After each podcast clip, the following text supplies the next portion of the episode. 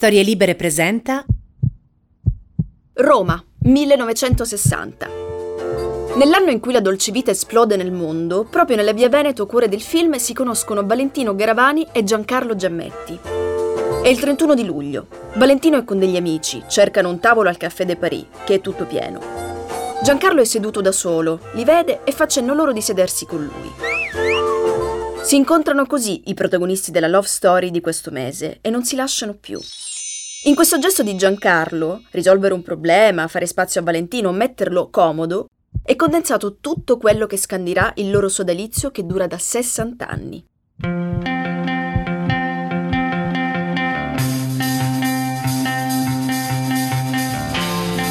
Benvenuti a Love Stories. Tutte le storie sono storie d'amore. Se avete sempre pensato che l'unico amore degno d'essere così chiamato fosse quello tragico oppure quello felice, questo è il posto che fa per voi. Sono Melissa Panarello e vi accompagnerò in questo viaggio di speranze e di vendette, presentandovi tutti i personaggi che hanno reso eterno l'amore, vincendo lo spazio, il tempo e restituendoci il riflesso di ciò che siamo.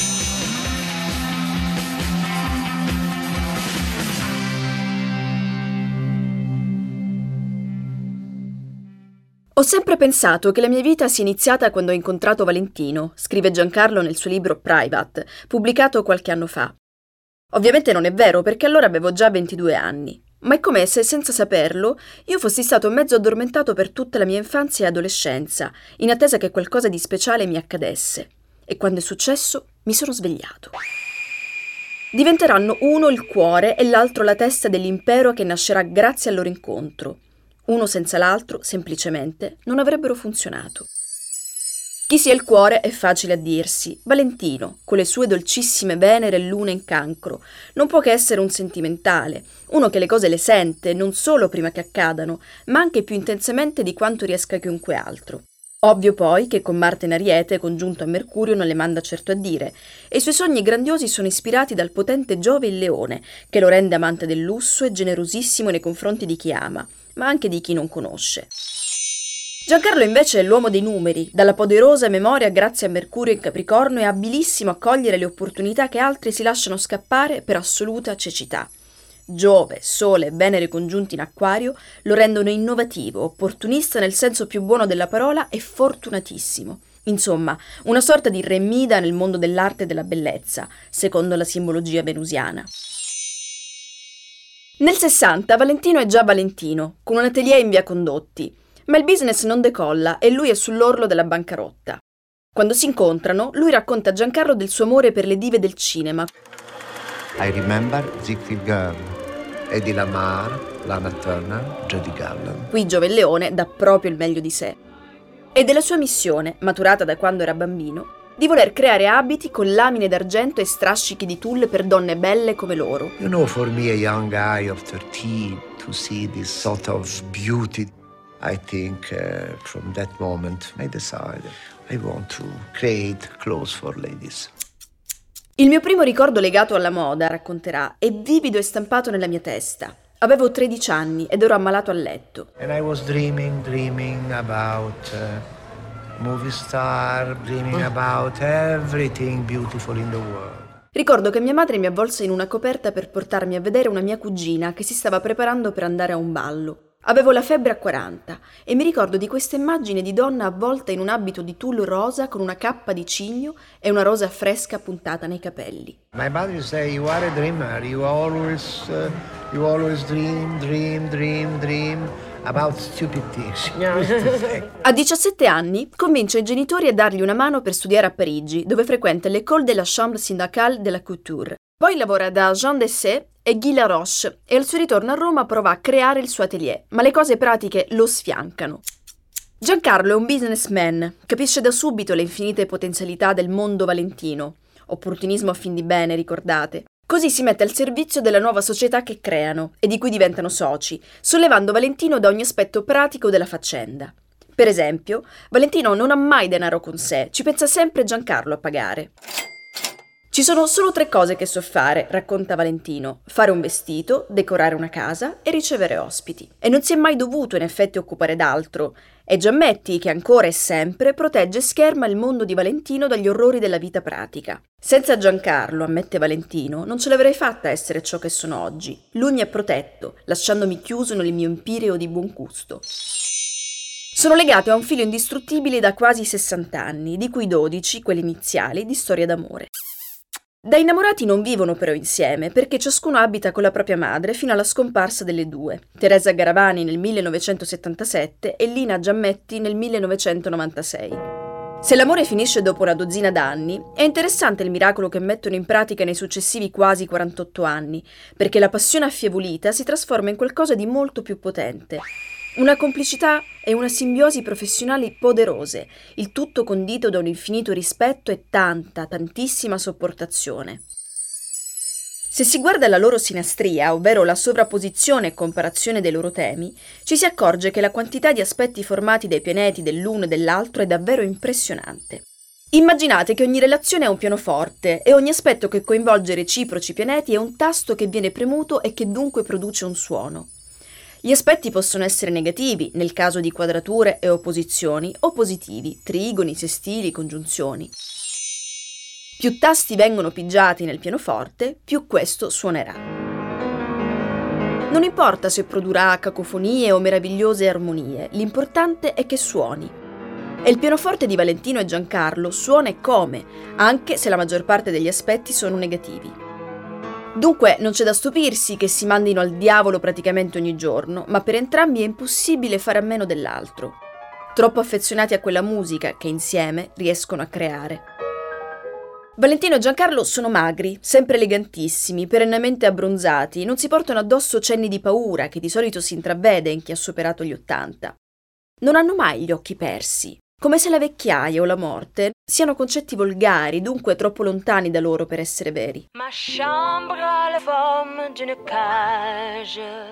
Non vivono nella nostalgia, altra cosa strana, perché sempre concentrati sugli All Tomorrow Parties, che si susseguono numerosissimi nelle loro residenze in giro per il mondo.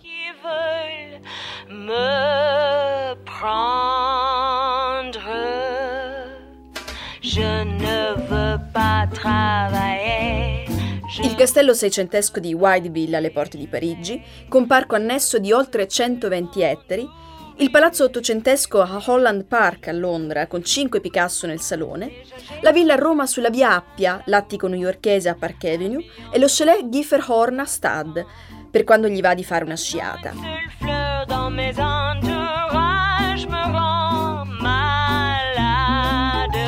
In ogni residenza, anche se deserta, la servitù ha l'ordine di cambiare le lenzuola tutti i giorni e lucidare l'argenteria quotidianamente. In estate, tutti sullo yacht di 49 metri TM Blue One, un omaggio ai nomi dei genitori di Valentino, la madre Teresa, che torna sempre, e il padre Mauro.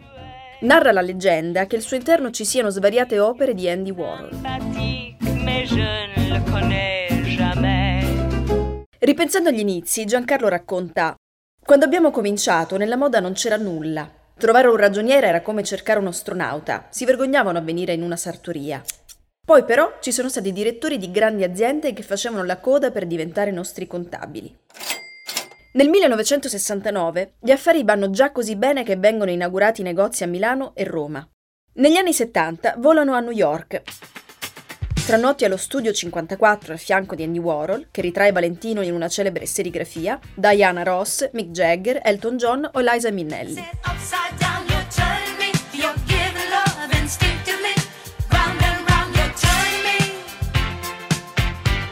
Tornano a Roma e negli anni del terrorismo, in piene brigate rosse. Valentino gira con una Mercedes blindata, ovviamente rossa. La tonalità è quella del suo celeberrimo rosso valentino, un mix di carminio, porpora e cadmio, nato da un'intuizione di una notte trascorsa a Barcellona. Racconta. Ero molto giovane, avrò avuto 19 anni, e andai a Barcellona per una prima teatrale. Guardando nei palchi, vidi tantissime signore vestite di rosso. Era uno spettacolo magnifico. La voglia scalpitava, strillava, tuonava, cantava da notte fonda nel petto. Da lì decisi che nella mia sartoria quel colore sarebbe stato il mio portafortuna. L'ho studiato con attenzione e in profondità, in tutte le sue tonalità, fino a quel rosso che riconosco da chilometri di distanza. Con il rosso vale tutto. Ama del castello, il tuo è un rosso relativo senza macchia d'amore, ma adesso canterà dentro di te. Tra le tante dee, principesse e gran signore che nelle decadi vestono Valentino, Wally Simpson, duchessa di Windsor, Jackie Kennedy, indimenticabile nell'abito del matrimonio che lui crea per le nozze con Aristotele Onassis, Elizabeth Taylor, incontrata a Roma mentre stava girando Cleopatra, Audrey Hepburn. E poi c'è anche un record. È l'unico stilista ad aver vestito otto attrici che hanno ritirato un Oscar con una sua creazione. Non hanno figli, Giancarlo e Valentino. Parlandone, Valentino dice: Avrei adorato avere dei figli, ma considerato quanto sono ansioso anche solo con i miei Carlini, meglio così. Quando parto gli mando il veterinario due volte a settimana e chiamo continuamente per sapere come stanno. Sarei stato un padre infelice. Va detto che i Carlini spesso viaggiano con i due, hanno un divano tutto per loro sul jet privato e assistenti addetti alla loro igiene orale. Negli anni sono caduti sul campo parecchi componenti della numerosa famiglia di Carlini e ne sono rimasti, se non sbagliamo, solo due al momento, Mary e Moon, a cui si aggiungono i due volpini di Giammetti, Poppy e Blue. Giancarlo e Valentino sono i padrini dei fratelli brasiliani Anthony e Sean Souza, i pupilli della Valentino Stribe, i cui componenti sembrano selezionati da un determinante criterio d'ingresso, la bellezza. Il maestro cerimoniere è Giancarlo, poi in ordine sparso compaiono l'attuale giovanissimo e bellissimo fidanzato di Valentino, l'ex modello americano Bruce Oxema, i genitori di Sean e Anthony, Carlos Sousa e Charlene Shorto de Ganai, per gli amici Ciacia, entrambi PR di Valentino, e con una storia degna di Beautiful che voglio raccontarvi.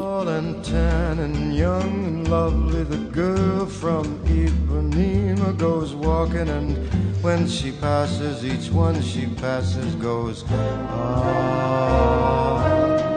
Carlos e Valentino si conoscono da quando il primo ha 18 anni. Si incontrano nel 1973 durante il Carnevale di Rio e Carlos è considerato il più bel ragazzo del Brasile.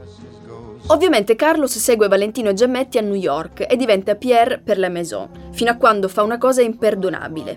Li lascia per trasferirsi in Brasile e sposare Ciacia. Da qui apriti cielo. Valentino si arrabbia moltissimo e taglia tutti i ponti, rifiutandosi di parlargli. È Giancarlo a tenere insieme la baracca, continuando a sentirlo. Un giorno Carlos chiama e dice che ha avuto un figlio maschio, Sean. Giancarlo passa la cornetta a Valentino, che comincia a piangere ininterrottamente. Finalmente lo perdona e dà l'ordine di ammazzare il vitello grasso per il ritorno del figliol prodigo.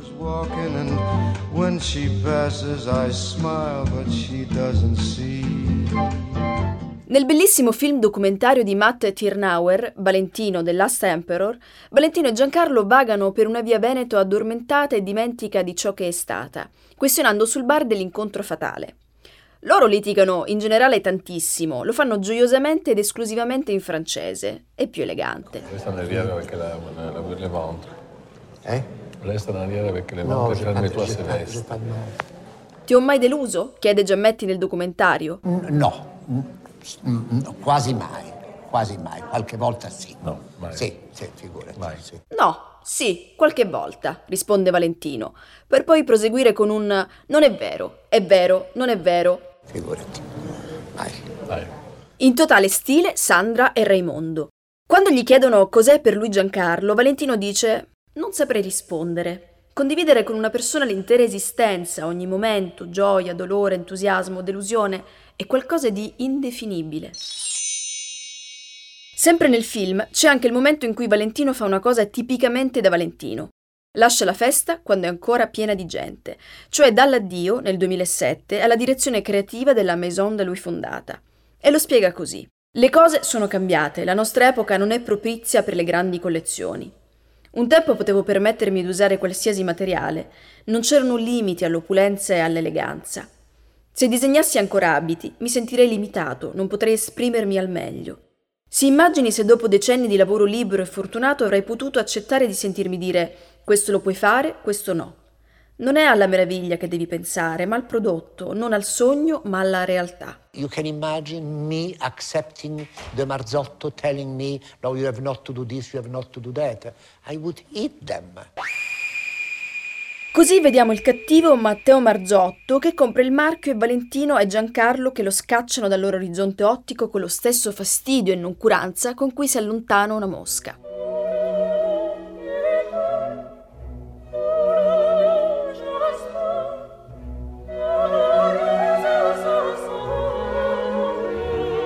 Sono troppo impegnati ad organizzare le Valentiniadi, una maratona di tre giorni che nel luglio dello stesso anno celebra i 45 anni di attività di Valentino. È lui stesso, solitamente sempre misuratissimo, che anticipa ciò che accadrà con questa frase. Voglio che tutti cadiate sul culo, vi farò grandi sorprese, wait and see. E non scherza, quello che mettono in scena è forse la loro festa migliore.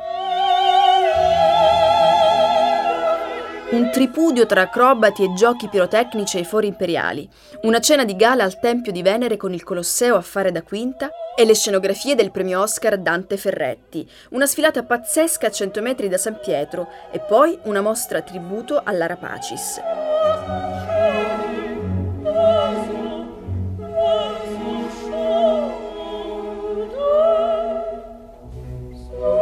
Qui che Karl Lagerfeld, guardando i suoi vestiti, gli sussurra all'orecchio: Gli altri al nostro confronto fanno soltanto degli stracci.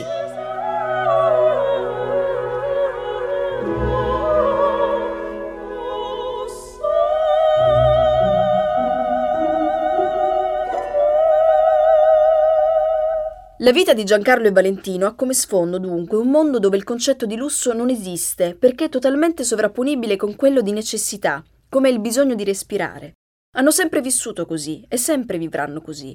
Nelle feste che do, racconta Valentino, deve trionfare il mio culto per la bellezza, per uno stile di vita che forse è scomparso perché chi oggi ha denaro non ha sempre classe e memoria. Mi piace vivere in un lusso d'altri tempi, pranzare su tavole riccamente imbandite, disporre fiori ovunque, leggere nel silenzio, soprattutto conversare con persone con cui sia possibile chiacchierare pacatamente di tutto. Per questo, se ogni tanto decide di riprendere in mano stoffa e filo, lo fa solo per tessere bellezza allo stato puro. Come i costumi per i balletti e l'opera, sublimi quelli per la Traviata di Giuseppe Verdi, diretta da Sofia Coppola.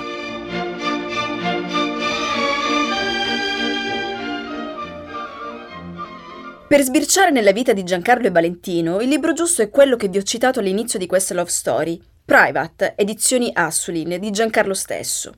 Pagine e pagine di diari e collage raccontate con immagini, tutte rigorosamente scattate da Giammetti, che da sempre documenta, soprattutto con le Polaroid, la loro vita a mille stelle.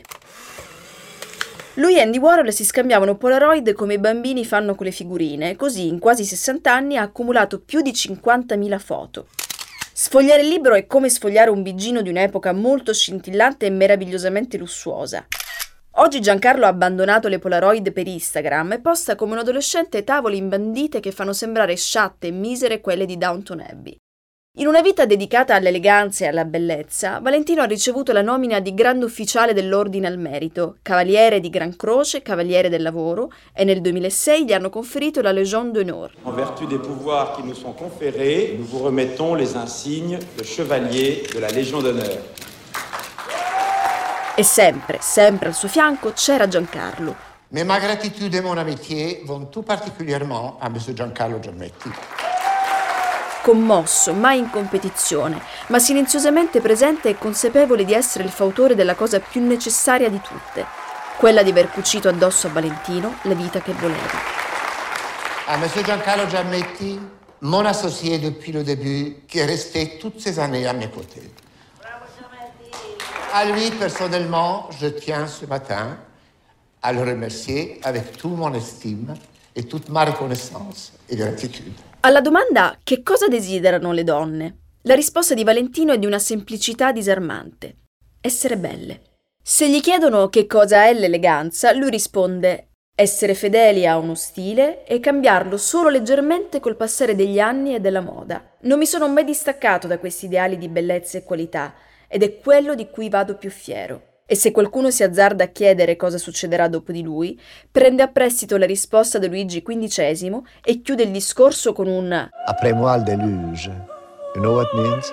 Dopo di me il diluvio.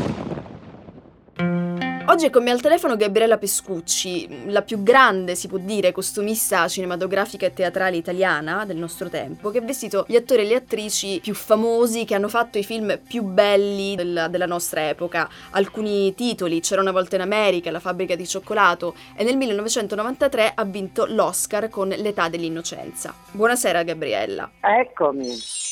Gabriella, la prima domanda che le farei riguarda il talento. Nella puntata che ho appena raccontato di Valentino Giammetti si scopre che Valentino ha capito di voler fare lo stilista guardando la, la, la propria cugina indossare questo bellissimo abito per il ballo. Uh, lei quando ha capito che avrebbe fatto la costumista per il cinema e per il teatro? Ma guarda, io ero una bambina in un piccolo paese in Toscana, al cinema vedo il film Scarpette rosse Gene Kelly e Norma Shear, pendaggi rossi che si muovevano. Sono rimasta come fulminata e ho capito che volevo fare quel lavoro lì, volevo entrare in quel mondo. Eh sì, perché è proprio il talento che si riconosce fin da bambini, così come il bambino che guarda la nonna fare le tagliatelle, subito si appassiona e poi diventa un grande chef. È una necessità di crescita. Poi è fortunato il bambino o anche il ragazzo che ha le idee chiare che cosa vuol fare da grande, quella è una grande fortuna. Non mette tutte le energie in una direzione. Certo, soprattutto se ha anche intorno a sé un ambiente tale da capire quali sono quei talenti e cercare anche di indirizzarlo e di non, di non bloccarlo quantomeno. Sì, però quando uno ha capito che cosa vuol fare, che cosa gli piace veramente, mette tutte le energie in quella direzione, è già molto avvantaggiato. Quello che sento oggi in tanti giovani eh, che gli piacciono tante cose ma non c'è mai una certezza, capito? È vero, è vero, è vero. Senta, io so che lei detesta la parola creare. Perché è una parola molto um, usata e abusata. Sono abbastanza d'accordo, un po' come la parola genio, no? Cioè sono quelle parole di cui si abusa, di cui... Sono pochissimi. esatto, esatto. Sono molto rari. E creare creava Michelangelo quando ha fatto la Cappella Sistina, insomma, si fa creare più difficile. Ma quindi la sua figura, la sua figura professionale è molto distante da quella di uno stilista? Una delle cose più, più lontane è il fatto che lo stilista lavora per una donna ideale. E noi lavoriamo mm, spesso con un attore che è magro e deve diventare grasso, che è bello e deve diventare brutto o viceversa. Insomma, noi lavoriamo per fare un personaggio. Questa è la grande diversità. Certo, per creare un carattere, invece la moda fondamentalmente non vuole creare un'identità, ma vuole appunto... La moda propone delle cose bellissime che una donna poi sceglie secondo il suo gusto, poi i grandi stilisti giustamente correggono e indirizzano la cliente, giustamente. Certo. Senta, ma è possibile che, per esempio, in questo senso, rispetto a quello che ha appena detto, un, un, film possa influenzare il gusto della società più di quanto possa fare la moda? No, non credo. La moda influenza molto. La moda da un là, poi dopo viene seguita anche purtroppo dai vari stadi sociali chi ha più soldi la segue di più, chi ha meno soldi la segue comprando il pantalone che va di moda, rifatto e taroccato. No, perché io penso, non so, molto per esempio alle serie televisive tipo Mad Men o The Fabulous Mrs. Maisel, sì, che sono delle sì. serie ambientate negli anni 50 che hanno, diciamo, un'identità estetica molto precisa che secondo me in qualche modo ha influenzato abbastanza poi anche il nostro tempo. Ma è sempre un, un dare e avere tra eh, la moda e, il mio lavoro. La moda mi dà moltissimo, mi ha dato moltissimo.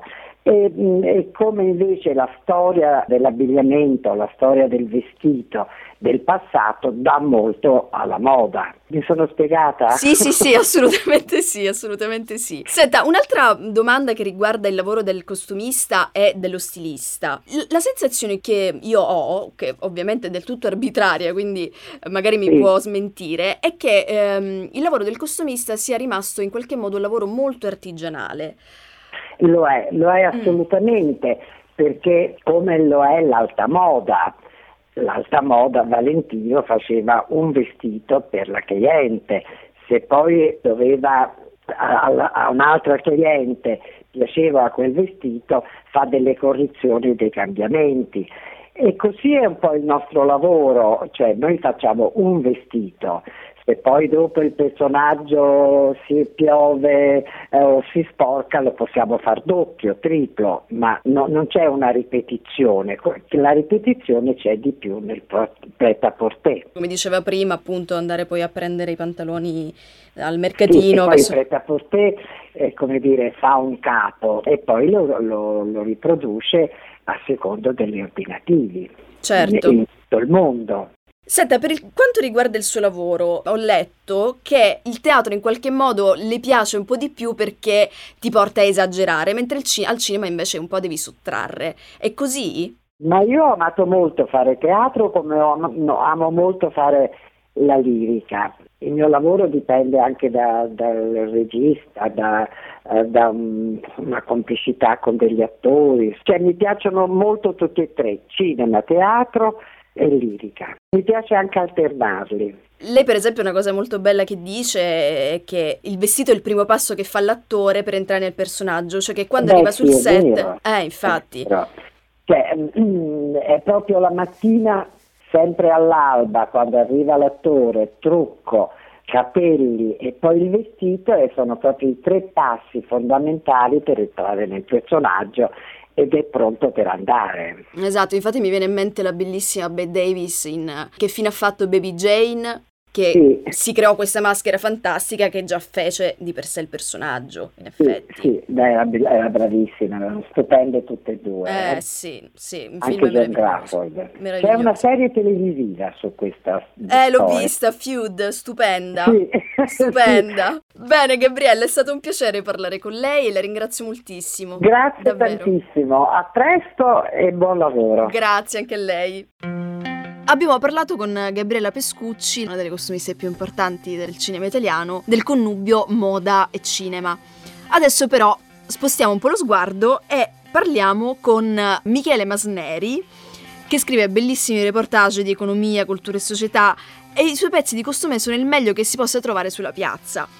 In molti lo definiscono l'unico erede possibile di Arbasino, che con Valentino ha in comune la città d'origine, Voghera. Ciao Michele, buongiorno. Ciao, grazie, parole bellissime. Senti, abbiamo raccontato, ho raccontato la storia che è iniziata come storia d'amore fra eh, Giammetti e Valentino, che poi è diventata un sodalizio professionale soprattutto. Tu che sei abituato a guardare questo tipo di, di realtà, soprattutto nel mondo della moda, Secondo te la formula uomo silenzioso sullo sfondo che elimina ogni vessazione pratica sull'altro è un retaggio di un mondo destinato a morire oppure invece sopravvive e continuerà a sopravvivere? No, credo che sia una cosa abbastanza finita. Io non sono un esperto di moda, però io ho un piccolo feticcio che sono i documentari sugli stilisti che mi piacciono molto. Ok, quindi sei più esperto sì, di me sì. sicuro perché... Considera che io ero andato con una mia amica a vedere Valentino lo, il film a New York apposta quando uscì. Poi ho conosciuto mm, bene il regista, poi mi sono visto quello su Lagerfeld, tutti quelli su Saint Laurent. C'è tutta una letteratura, una cinematografia su, sugli stilisti che è interessante. Il, il, rapporto di coppia, sia che fossero coppie etero, sia che fossero coppie gay, c'era sempre il creativo più o meno mh, così turbato, più o meno ipersensibile, un po' pazzerello, e poi c'era sempre un marito o un compagno invece che badava ai conti. Per cui, so, per Armani c'era Sergio Galeotti, per Saint Laurent c'era Pierre Berger, per Miuccia Prada c'è Patrizio Bertelli, con varie sfumature ovviamente. Però diciamo è una cosa che credo che sia un po' finita perché adesso intanto mh, ci sono i gruppi della moda sono talmente grossi, fanno numeri talmente grandi che un po' questa cosa non sarebbe più possibile, no? Cioè queste qua Mm. erano proprio storie romantiche dagli inizi, adesso anche mettere su un marchio da zero è molto difficile, servono investimenti grossissimi e ormai quasi tutti i marchi sono, sono posseduti da, da grandi gruppi, gli stilisti sono sottoposti a dei turni bestiali, devono fare un sacco di sfilate, molto più di prima, se non vanno bene, se non fanno, se non fanno i fatturati che dovrebbero fare, vengono cacciati oppure sbroccano, tipo Galliano, vanno fuori di testa, poi vanno nei rehab. Eh, Cioè, diciamo che è un po', è un po' tramontata la figura Sì. romantica, Sì, no? sì, del- dello stilista, che appunto è, è, come dicevamo, è tutto cuore in qualche modo, è tutto estro, e che quindi era quasi necessario che si trovasse accanto a sé una persona che fosse un partner eh, anche nella vita o no, che in qualche modo gli facesse quadrare i conti. Senti, eh, prima eh, dicevo che in, in The Last Emperor, Sì. che sicuramente avrei Sì, visto sì, perché mi dice sì, sono certo. appassionato di documentari, Valentino chiude dicendo dopo di me il diluvio, che è la frase di Luigi XV. E in effetti da Luigi XV ha preso il lusso che ha appunto usato per arredare le sue residenze, il suo jet, qualsiasi cosa. Quando lo ascolti parlare, in effetti capisci che per lui il concetto di lusso in realtà non esiste, perché per lui il lusso è necessità. Io questo un po' lo capisco, nel senso non, non potrei mai permettermi il lusso di Valentino, ma neanche il lusso minimo, però mi rendo conto benissimo che cosa dice. Sì, beh certo, poi credo che dia dipendenza, insomma, se uno si abitua a viaggiare con gli aerei privati, poi credo che sia molto difficile tornare indietro a farsi sette ore di check-in castrato nei sedili. Eh, No, ma più che altro che per lui non esiste proprio un altro modo di vivere. tut- tut- tutti quelli del settore dicono che lui è stato davvero l'unico in questo, cioè adesso nessuno, neanche i più che non si possono più chiamare stilisti perché si offendono, ma si, si devono chiamare direttori creativi, fa queste vite. Cioè loro comunque Valentino e la sua, diciamo, famiglia allargata fanno ancora adesso una vita davvero che hanno trasformato in un'opera d'arte, ma con dei costi, credo, neanche che i capi di Stato, non so, neanche i re del- degli emiri fanno questa vita. Perché loro vendettero con lungimiranza in un momento ottimo e venivano già da una vita insomma in cui avevano guadagnato molto. E poi loro avevano proprio il culto di quella cosa lì, cioè l'avere le case più belle del mondo, nei posti più belli del mondo.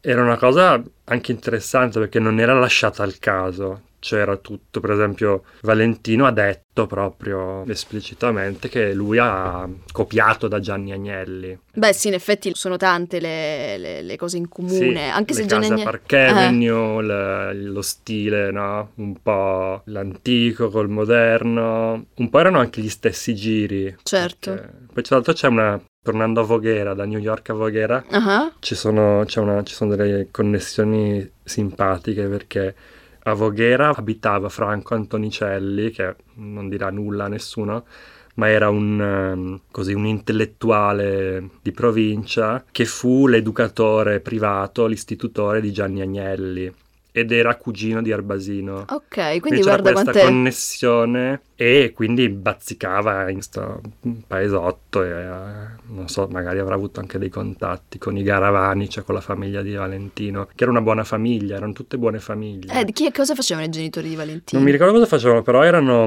non c'è nella narrativa, nella narrazione classica la famiglia con pochi mezzi, era una buona famiglia che lo incoraggiò, credo, subito. Poi non si sa molto perché era, mm, era molto, è stato sempre molto riservato su questa cosa qua. Sei stato tu a, a citare Voghera ed era una domanda che ti avrei fatto. In effetti, Valentino è nato nel 1932, Arbasino nel 1930 Sì. e Voghera li accomuna. È una coincidenza, cioè che cos'è che ha Voghera a parte le No, famose sì. casalinghe di No, che è Voghera? un'invenzione di Arbasino, tra Eh, l'altro, la infatti. casalinga di Voghera. No, credo che sia solo una coincidenza, perché è un posto di 40.000 abitanti. e ha Certo. avuto la- Però non c'era solo loro due, c'erano un altro personaggio interessante che era Maria Girani, poi Angiolillo, che fu la mm, moglie del senatore Angiolillo, che era il direttore del Tempo. Mhm. E poi è stata la tenutaria del più grande salotto luttodipotenti della Prima Repubblica. Sembrano tu- sono tutte persone molto raffinate comunque. Ecco. insomma, chi più chi meno, però. No, certo, magari. La cosa interessante è certo. che abitavano Valentino, Arbasino e Langiolillo, tre vogheresi a Roma, abitavano operavano nel raggio di 300 metri, tutti tra- intorno a Piazza del Popolo, insomma, perché Valentino stava a Piazza Mignanelli, Langiolillo stava lì sopra su Trinità dei Monti e Arbasino dietro Piazza del Popolo. So che c'erano del- delle frequentazioni comunque. Ma, ma- lutavano. ma- che tu sappia, loro si conoscevano. Sì, sì, si conoscevano. Ah, sì, sì, ok. sì, sì. Poi il mondo di Arbasino e il mondo di Valentino comunque avevano delle, mh, delle connessioni, perché Arbasino è- era amico di, di Marella Agnelli, che era amica di, di Valentino, Vale- Arbasino frequentava abbastanza gli Agnelli, poi t- tutto invece la parte politica che stava, questo salotto Angiolillo era, era molto frequentato da tutti i politici, insomma, si dice che, che accordi, cose avve- avveni- avvenissero lì. Certo, tutto questo avviene in effetti a Roma, cioè Roma Sì. era, adesso ovviamente non più purtroppo, Sì. era il centro non solo della moda, ma era proprio il centro culturale dove, dove tutto fermentava e accadeva.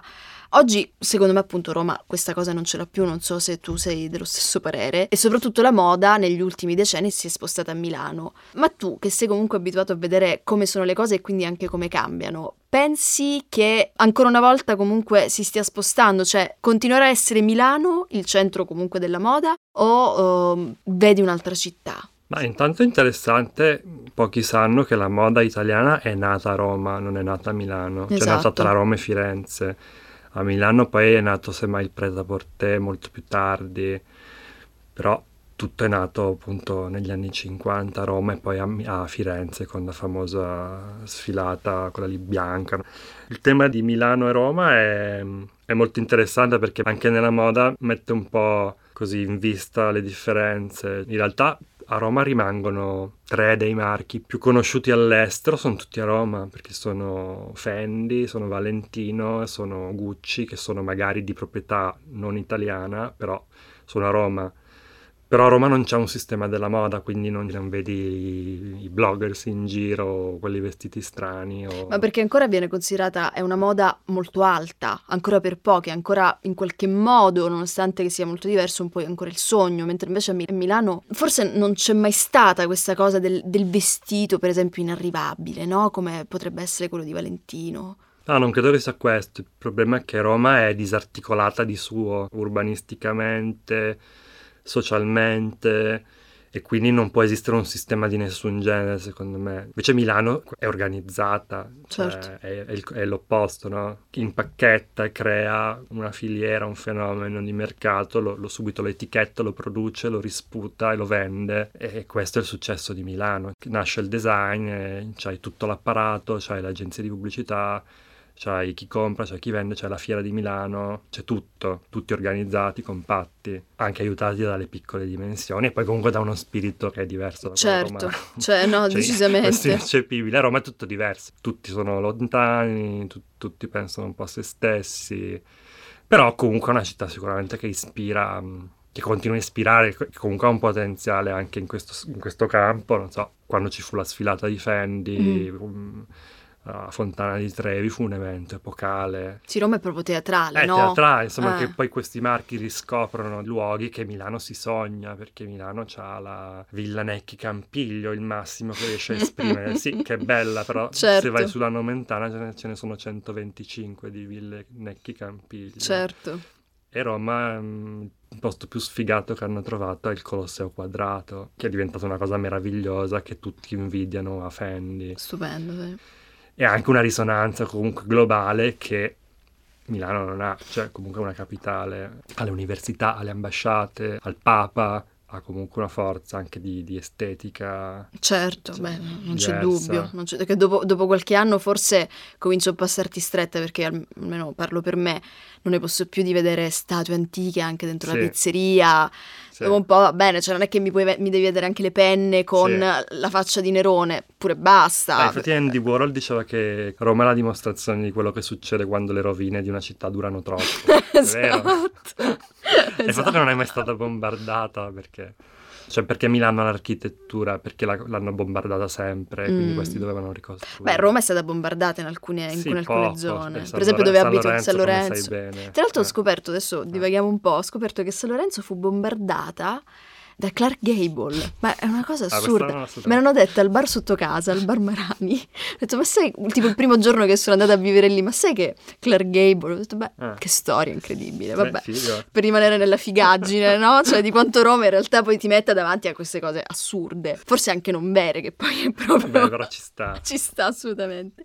Senti, ti faccio l'ultima domanda, Ah. ti- non è proprio una domanda, più una considerazione. Tu, Valentino e Mhm. Giammetti. Io tra l'altro noto adesso che Valentino è del 32 credo coetaneo di Berlusconi. Adesso ti do questo elemento perché mi sembra che entrambi abbiano una, Una bronzatura. una bronzatura senz'altro. Sì. Solo Esatto. che Berlusconi non ha, un Giammetti che gliela fa notare. No, purtroppo, però l'ha cercato tutta la vita secondo me. È vero. L'ha è cercato vero. tutta la vita.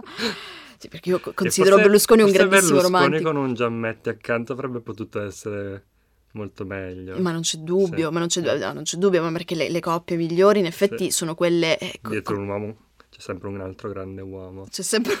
esatto. No, ma non solo la bronzatura, anche la, come dire, questo sfuggire al tempo, che, che è una cosa che comunque Sì. Valentino condivide anche con Giancarlo, no? Giammetti, questa, questa fuga dal tempo, questa incapacità proprio di invecchiare. Ecco, volevo un po' una tua considerazione su questa cosa. Beh, beh, comunque sono tutti dei single man alla fine. Anche Berlusconi alla fine non è mai stato un uomo di famiglia. Magari hanno nipoti, pronipoti. Però è- è anche lui è molto rock in questo. Cioè, sono anche uomini- ha cercato di fermare lo spazio-tempo, forse addirittura di più di, di Valentino. No, Cioè, no, forse certo. Valentino e Giametti sono più famiglia di Berlusconi sicuramente. Ma perché sono, sono Sì, stati l'uno per l'altro, sì, sì, qu- quantomeno, quindi non sono mai stati soli Eh, veramente. sì. Però loro ce l'hanno questa cosa, no? Ma credi che sia ehm, attribuibile al loro, al loro gusto, al fatto che appunto per loro il lusso è, come dicevamo prima, una necessità, quindi apparire decrepiti in qualche modo non si staglia bene nel loro panorama fatto di sedie Luigi XV e arazzi. È come se loro stessi fossero diventati in qualche modo un'opera d'arte, no? Beh sì, comunque invecchiare diciamo non piace a nessuno. Sì, eh, credo che ci sia in un mondo come quello della moda in cui comunque la giovinezza eh, rimane la cosa, tutti inseguono la giovinezza. Ogni tanto qualcuno prova a mettere delle modelle vecchie o grasse così e poi però l'anno dopo si ritorna a, Beh sì, perché norma. appunto, eh, perché è una, una forma comunque artistica, la cosa che dico sempre io, quando ce la si, si se la si prende contro la Photoshop, per esempio, io penso sempre, beh, quando Maria Antonietta si faceva ritrarre, Sì. comunque mica le ritraevano le rughe o un brufolo, Sì. le ritraevano liscia, quindi Photoshop è sempre esistito in questo senso. Comunque ti devo rappresentare un mondo e te lo rappresento nel modo più finto possibile, perché è la finzione che crea spettacolo e crea sogno. Quindi, insomma, io sono dalla parte di, No, no, di Valentino in questo senso. Assolutamente. Bene, Michele, io ti ringrazio tantissimo. Grazie a voi davvero.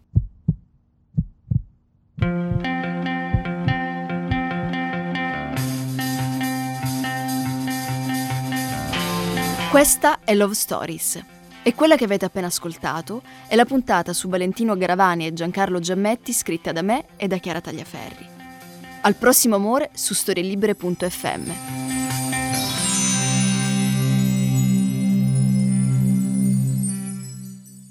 Una produzione storielibere.fm di Gianandrea Cerone e Rossana De Michele.